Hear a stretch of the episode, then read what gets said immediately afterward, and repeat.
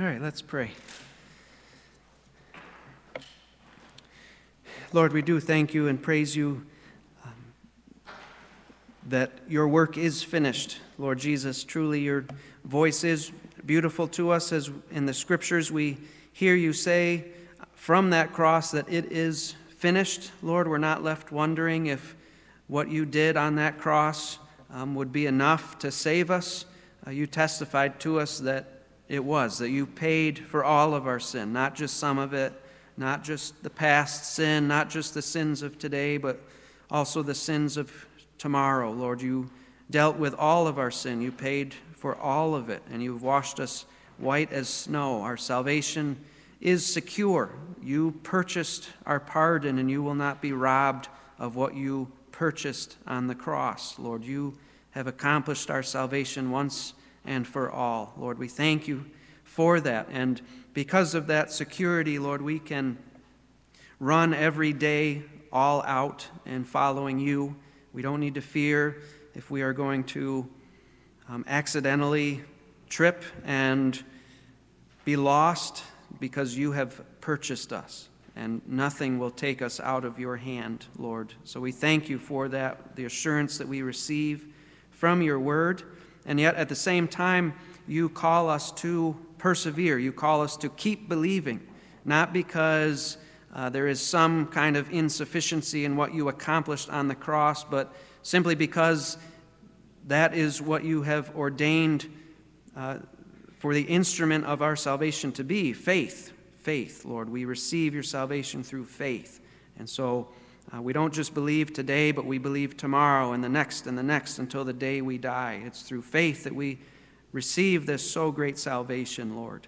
Um, and so we are exhorted uh, to persevere. Not that there's a question of whether or not we will lay hold of that salvation, but simply because this is the way in which you give it to us, Lord. We thank you for um, how your word is so balanced, it assures us and comforts us and challenges us at the same time without contradicting itself. And Lord, we're going to encounter a passage that's like that this morning. We pray you'd give us wisdom and insight as we read your word and we consider what your word says. Help us, Lord, to understand these things. Help me to explain it in a way that's helpful and not confusing, Lord. Um, may you have your way uh, in all that is said here as we go to your word together. In Jesus' name, amen. Let's turn together to 1 Corinthians chapter 9. We're going to be finishing chapter 9 today. We're looking at verses 24 through 27.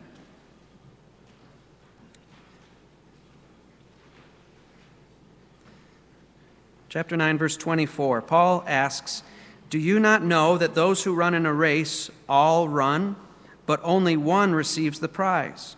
Run in such a way that you may win. Now, everyone who competes in the games exercises self control in all things. They then do it to receive a corruptible crown, but we an incorruptible. Therefore, I run in such a way as not without aim. I box in such a way as not beating the air, but I discipline my body and make it my slave, so that after I have preached to others, I myself will not be disqualified.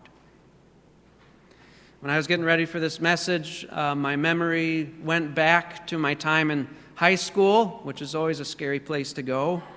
But in high school, I ran varsity indoor track for my junior and senior year, and that's not an impressive thing. They didn't cut anybody, anybody could join, and I only participated in one event, and that was the long jump, which I never jumped very long in. But I remember one track meet where I'm fuzzy on the details, but if I remember correctly, at this meet, there was a runner from a junior varsity team who was entered into the 400 meter event, and they happened to be the only one entered. And so they had no one to run against. And so my coach decided to enter me into this event to run against this little fellow. And I can't remember the age gap between us, but it could have been me, an 18 year old senior, running against a 14 or 15 year old eighth grader or freshman. So that, that was the field that day in the 400 meter run. So the race began, and I'm ashamed to say I was absolutely dominating this little kid. He was eating my dust. But there was only one problem the indoor track was 200 meters around. I also ran outdoor track, and the outdoor track was 400 meters around. So as I was blowing this little kid away, I had in my mind that one lap equals 400 meters. And so we're running, I'm winning, I complete one lap, and then I slow down because I think the, wait, the race is over and I've won. But the problem is, I'd only run half of the race, and so I look over my shoulder, and this little kid, he's still running his heart out past the one lap, and I realize my mistake that, wow, I got to start running again, or I'm going to lose I've already embarrassed myself by thinking it's over. I cannot doubly embarrass myself by losing to this little child. These Corinthian believers that we've been reading about, they had entered a race themselves, the race of faith. And like me, embarrassing myself by thinking that I had won the race when I was actually still in the middle of the race, these believers were behaving as if they had already completed the race of faith when in fact they had only just begun. And as believers, we too can forget sometimes that we are in the middle of a race. If we're not in the ground, we are still in the middle of a race. Our God has called us to live by faith in Him. And living by faith, running this race by faith, results in us living a life of love for Him and a life of love for our neighbor. True faith produces love, selfless love. We are saved by grace alone, through faith alone, but the new life in Christ that we have been saved unto is a life of loving God above all others and loving our neighbor as ourselves. Love flows out of faith, it flows out of the salvation we've received from God. So, when there is no love in our hearts, that is a symptom of an underlying disease, and that disease is unbelief. The Corinthians were loving themselves, and they were overlooking brothers and sisters in Christ who needed their support. And that indicated something specific to Paul. That indicated that their, their lack of love indicated there, that there was a lack of faith in these believers. They were slowing to a walk in the race of faith when they should have still been running hard. And we can fall into the same behavior ourselves, like I did in that race. And this passage that we're looking at this morning shows us how we need to keep running to the end. It shows us how to win this race of faith, and it will give us three strategies for doing so. Three strategies for doing so. And the first strategy we find in verse 24, and it is this persevere, don't presume. Persevere, don't presume. Like our modern day Olympic Games, ancient Greece had their own games. They had four big games. They were called the Pan Hellenic Games. And the first, you'll recognize, was the most important. It was the Olympic Games, and it occurred every four years. But the second most important of these major games were the Isthmian Games.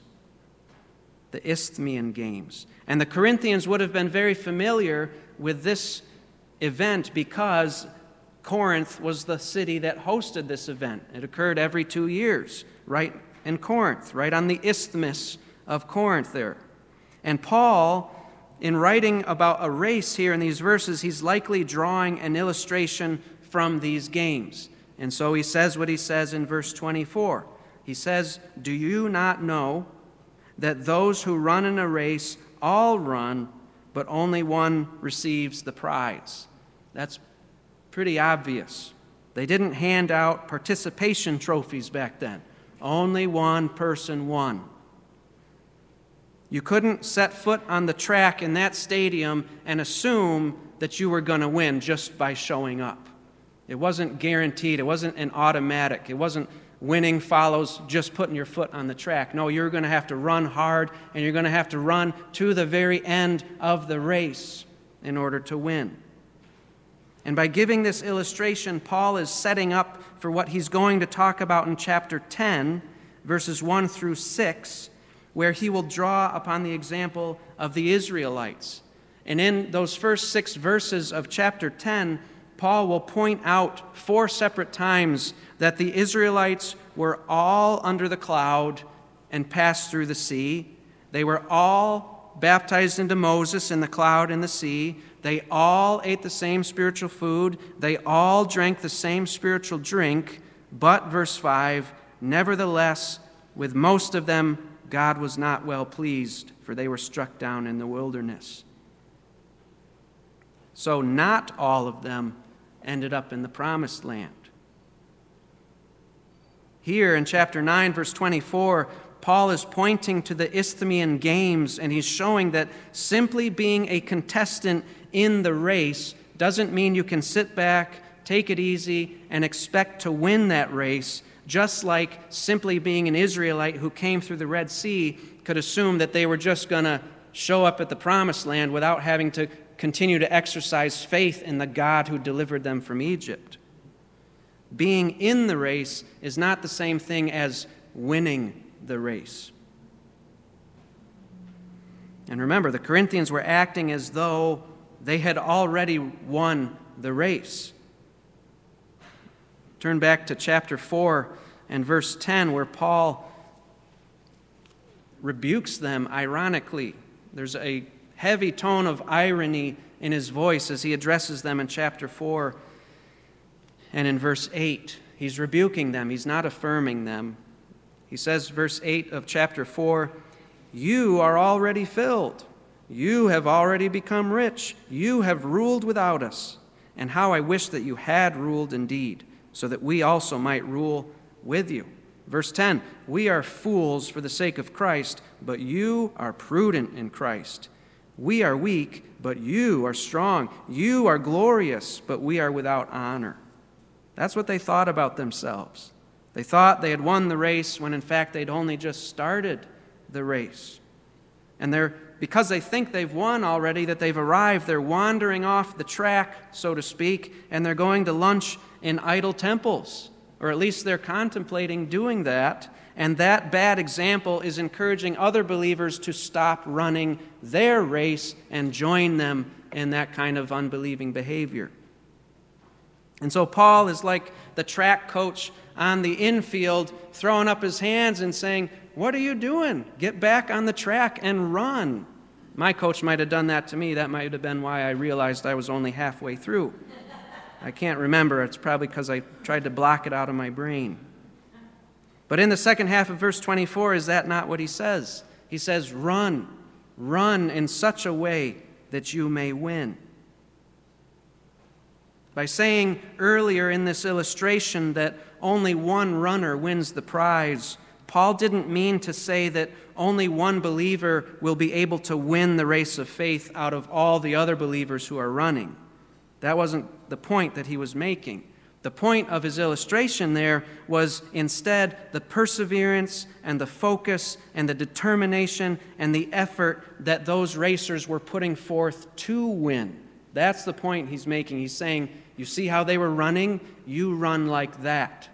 That's how you run. Don't assume that you can quit running midway through and still win the race. He's saying, go out there and take the prize. Go grab it. Don't just sit back and think that just because your name was on the roll of those who entered the event that that means you're going to win. You have to run. And this is what Paul told Timothy to do. 1 Timothy chapter 6 1 Timothy chapter 6 verses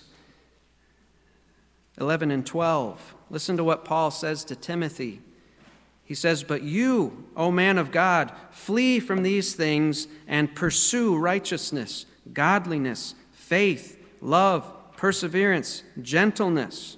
Verse 12, fight the good fight of faith. And listen to what he says next take hold of the eternal life to which you were called.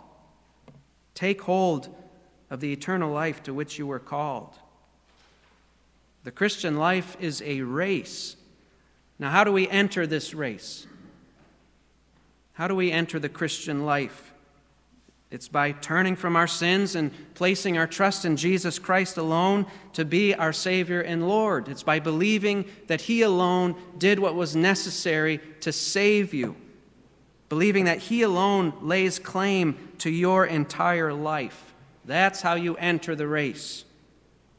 But you have to run that race to the end. What does that look like? Well, it looks like how the race started. Running the race to the end is continuing to repent and believe every day. Tomorrow, you got to wake up and you still have to have that heart of repentant faith in the Lord Jesus Christ. That's what it looks like to run the race and to do that every day until the day you die. Salvation is by grace alone, through faith alone, in Christ alone, and it never stops being by grace alone, through faith alone, in Christ alone. Tomorrow, salvation is by faith alone. And the next day and the next, until the Lord comes back, it's always through faith alone, and it never stops being that way.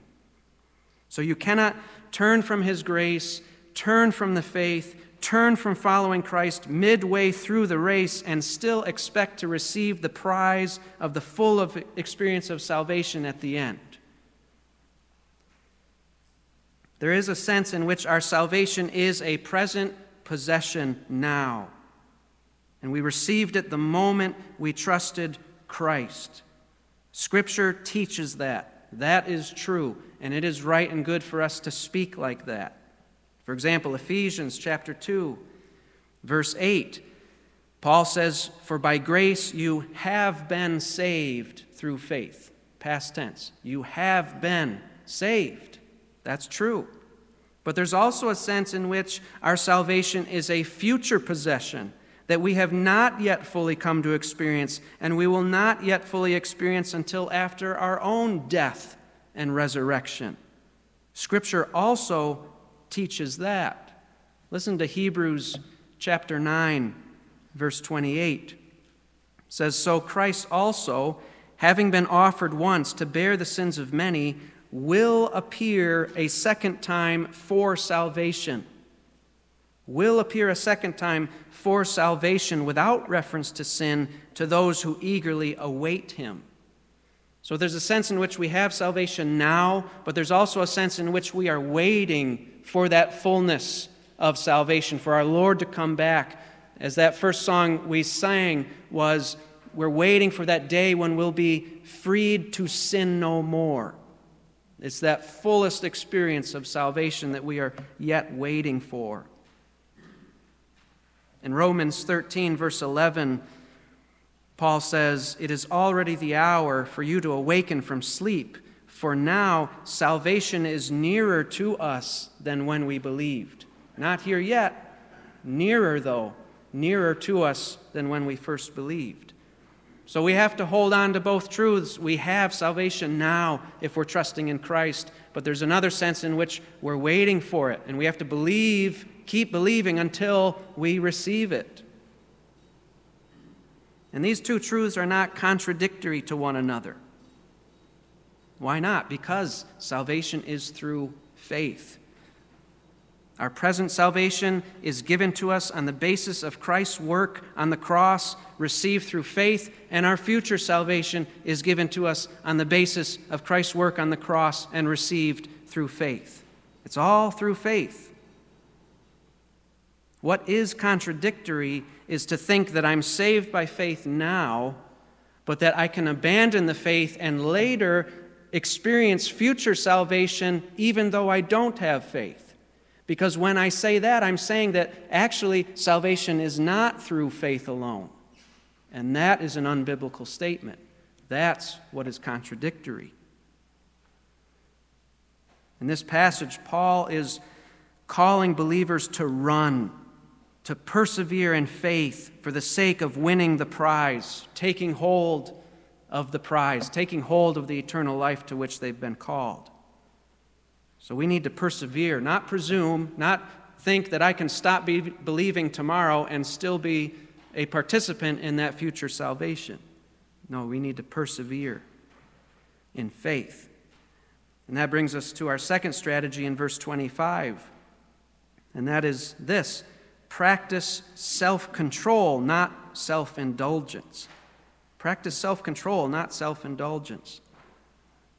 Verse 25 begins Now, everyone who competes in the games exercises self control in all things. In those ancient games, similar to our present day Olympic Games, there was an incredible amount of effort and self control that went into competing in those games. And that phrase, compete in the games, there's one Greek word behind that phrase, and it's agonizomai. Think of our English word agonize. It meant to strive, to be engaged in a struggle, engaged in a contest. And this word was used to describe those athletes. They were striving, struggling in what they were doing. Think of a football player stepping on the field, willing to have his bones broken, willing to have his tendons torn, vomiting on the sidelines because of how hard he's working on the field, being hooked up to an oxygen mask like he's on the top of Mount Everest, trying to get enough oxygen back into his body so he can show up for the next play. That's agony, agonizing. And Paul says these athletes are doing that. He says, um, he's saying they all do that. And not only that, but everyone who agonizes, who competes in the games, exercises self control in all things. They exercise self control not in some things, but in all things. To compete in the games, you had to be on a strict diet. You had to adhere to a very strict training regimen. Otherwise, you weren't going to have any chance to win that event. You think of today's games and you marvel at the physical shape they're in. Well, do we realize that you don't get to look like that and move like they move unless your entire life is oriented to training and exercising self control for the purpose of preparing for that event? Their whole life is wrapped up in getting ready for that event. Everything else is secondary. If something gets in the way of their preparation, that thing needs to be jettisoned out of their lives because that could mean the difference between winning or losing. Self control in all things. Now, why do these athletes put themselves through this agony and this extreme self denial? Paul says in verse 25, they then do it to receive a corruptible crown after all the months of preparation, all the exertion, if they happen to be the winner, the guy left standing, what does he receive for his Herculean efforts? He receives a corruptible crown. That word crown is Stephanos. A Stephanos was not a royal crown, it was a victor's crown. It was nothing but pine leaves or withered celery that was woven together in a wreath that you would then have placed upon your head. And of course, it wouldn't take very long for that thing to just fall apart. All of that for a piece of leaf to be put on your head. And of course, that's not all they were after. They were after the glory, the fame, the prestige, the status that that would bring to them. But even that faded away. If I were to ask you, who were the winners of certain events in the Olympics 20 years ago, you probably would not be able to tell me. They're lost to the memory of history. And when they get old, they're unable to get that glory back that they had for a moment. It's gone forever. And Paul, in illustrating it in this way, it's as though he's sitting with these believers in the stadium at the games, and he's pointing out the athletes who have stepped up to receive their leafy crown. And he says, Look at how hard they worked for something that means so little. they do it to receive a corruptible crown. But then he goes on. They exercise self control to receive a corruptible crown, but we an incorruptible. A believer in Christ is someone who exercises self control in all things to receive an incorruptible crown. That's what is to characterize the believer self control in all things, motivated by laying hold of that incorruptible crown. And Paul, he has already given us an example of what the believer exercising self control in all things looks like. Look back up in chapter 9 at verse 12, the second part of that verse. Look at what Paul says. Nevertheless, we did not use this authority, but we endure all things so that we will cause no hindrance to the gospel of Christ. And look at verse 19. He says, Though I am free from all, I have made myself a slave to all so that I may win more. Verse 22 To the weak I became weak that I might win the weak. I have become all things to all men so that I may by all means save some. And then verse 23 So I do all things for the sake of the gospel, that I may become a fellow partaker of it. Paul was living the Christian life like he was an Olympian, exercising self control in all things. And he's calling these believers, and he's calling you and me here today to follow that example. Reaching back into chapter 8, do you remember what Paul was specifically exhorting these believers to exercise self control in for the sake of their brothers and sisters in Christ? He was exhorting them to give up dining in idol temples so they wouldn't trip up another believer's faith. This is all written in that context. Now, what does looking out for your brothers and sisters in Christ have to do with persevering in faith. Because we know faith is not good works. We're not saved by good works, we're saved through faith alone. And that's true. But what is the fruit of faith? What does faith produce? Faith produces loving obedience, does it not?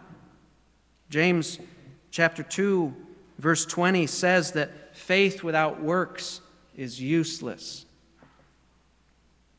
Hebrews chapter 11, verse 8 says that by faith Abraham obeyed.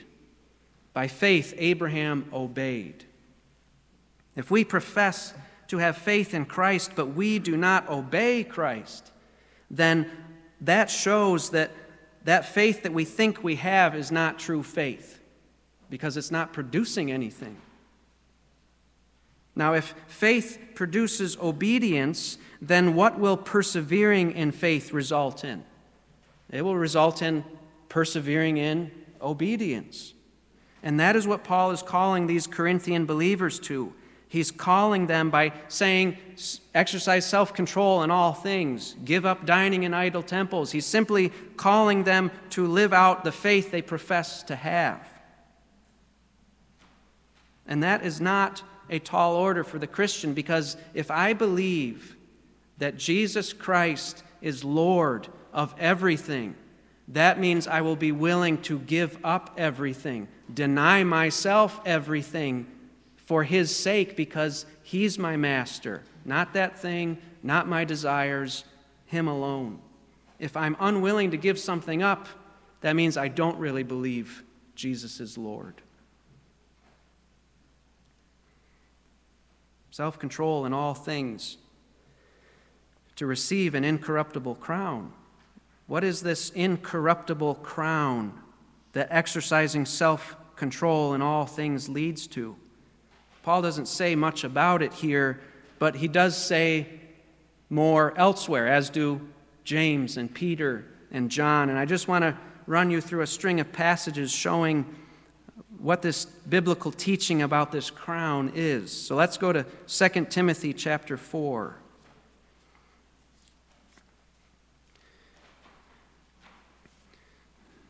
Second Timothy chapter 4 starting in verse 7. This is Paul's testimony as he's looking to be martyred for his faith. He says, I have fought the good fight. I have finished the course. There's race language. I have finished the course. I have kept what? Kept the faith. What's the result? Verse 8 In the future, there is laid up for me the crown, the Stephanos, the crown of righteousness. How do we receive righteousness? How are we made right with God? It's through faith. The crown of righteousness, which the Lord, the righteous judge, will award to me on that day, and not only to me, but also to all who have loved his appearing. You don't love his appearing unless you believe he's coming and you want his reign over your life. This is saturated with persevering in faith type language, and the crown is received in connection with persevering in the faith. Next, go to James chapter 1.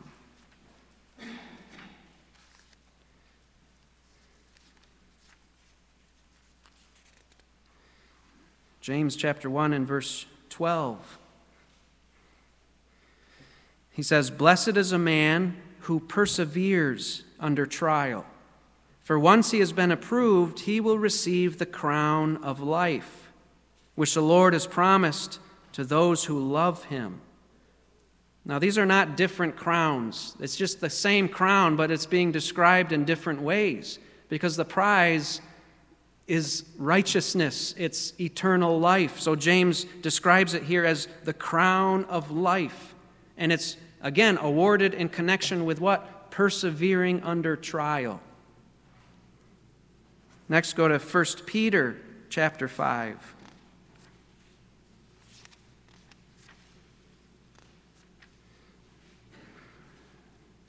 First Peter in verses 1 through 3 of chapter 5 this is Peter giving instructions to fellow elders, calling them to persevere in being the kind of elder that the chief shepherd wants them to be. And if they persevere in that, verse 4, and when the chief shepherd appears, you will receive the unfading crown of glory. So we've seen it described as a crown of righteousness, crown of life, here described as the crown of glory. And again, how do we end up in glory. It's by grace alone, through faith alone. And then let's go to Revelation chapter 2.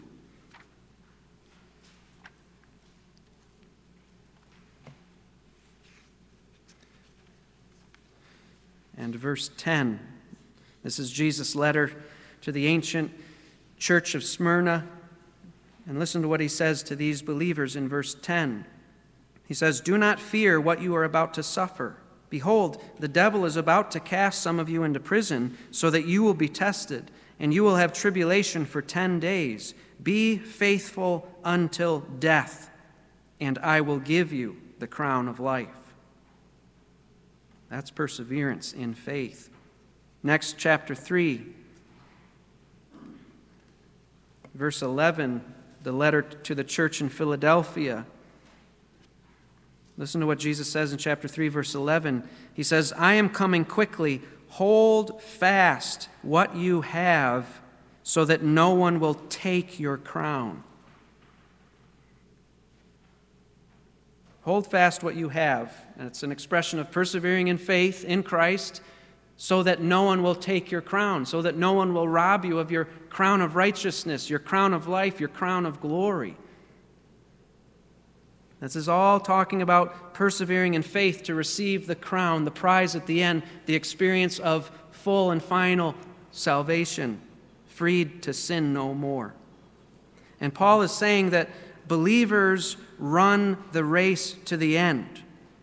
Believers exercise self control in all things to receive an incorruptible crown, righteousness, life, glory, which does not fade away. That is the prize that he's telling these believers to run to win. This is the crown that awaits us, us who persevere in faith. And if athletes exercise self control in all things just to get a piece of lettuce placed on their head, then how much more should we as believers run to the end, exercise self control in all things, if the crown that will be placed on our head at the end is righteousness, life, glory? How much more should we be willing to exercise self control in all things?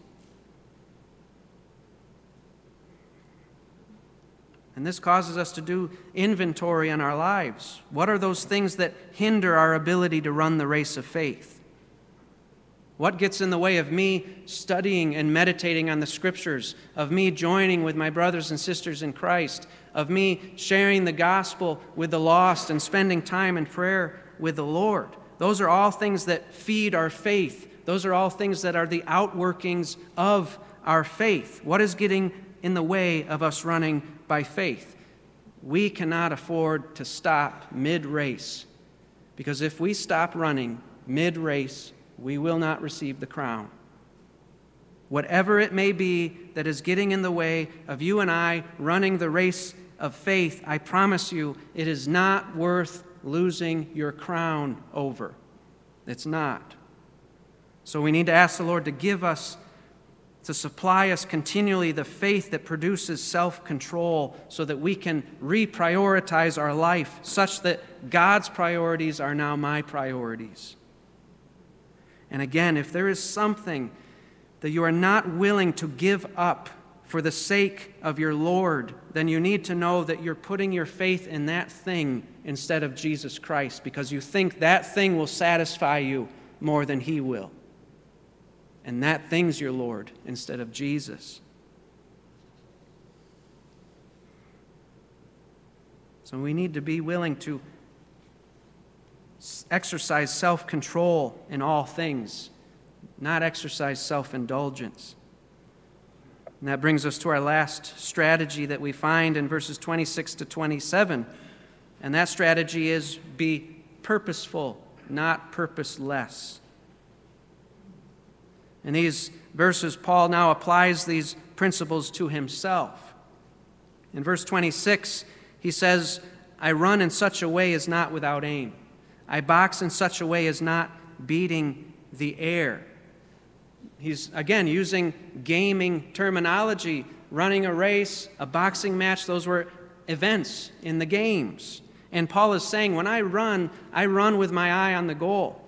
When I box, I'm not just beating the air, I'm not throwing haymakers all over the place and hoping I get lucky. I'm seeking to plant my knuckles in the gut of the guy in front of me and to sink my hand into his mouth. That's what I'm trying to do. With every move I make, that's what I'm trying to get done.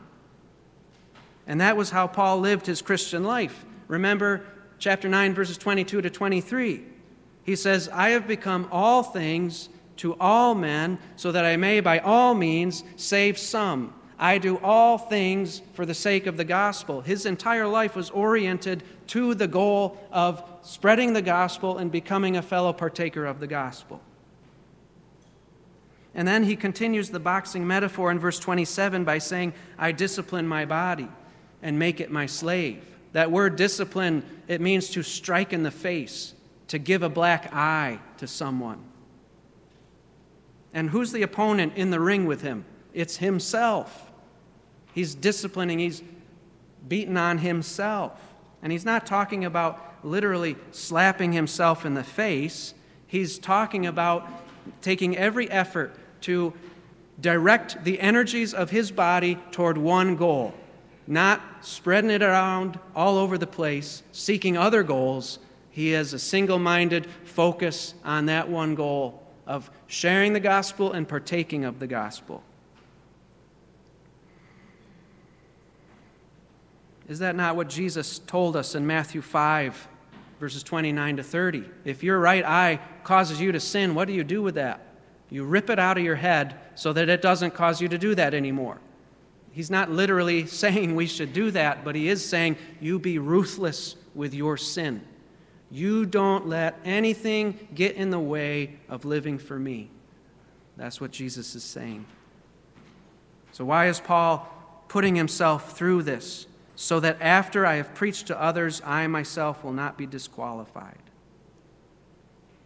Paul wasn't thinking, I'm an apostle, I can take it easy, I don't need to believe tomorrow, I'm saved. No, he believed he had to run the race of faith to the end himself. We can read about that in Philippians 3, verses 7 through 14, where he forgets what lies behind and he presses on toward the goal to win the prize. I have to bring this message to a close, so I'm going to ask Are you running with purpose? Are you orienting your entire life around the goal, receiving the crown from your Lord's hand? Is everything in your life contributing to that? And if there's things that are actually getting in the way of that, those are things you need to get rid of so that you can focus on pleasing Jesus, trusting Jesus to the very end, and living for Him. And just one more word before I end. We're commanded here to strive, as Jesus said, strive to enter through the narrow door. But that command to strive does not mean that we are to run, fearing every moment that we may unwittingly fall out of the race and be disqualified and fail to receive our crowns.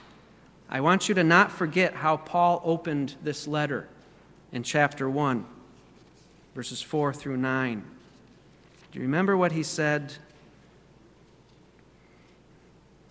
He said, I thank my God always concerning you for the grace of God which was given you in Christ Jesus, that in everything you were enriched in him, in all word and all knowledge, even as the witness about Christ was confirmed in you, so that you're not lacking in any gift, eagerly awaiting the revelation of our Lord Jesus Christ, who will also confirm you to the end, beyond reproach, in the day of our Lord Jesus Christ. God is faithful, through whom you were called into fellowship with his Son, Jesus Christ our Lord.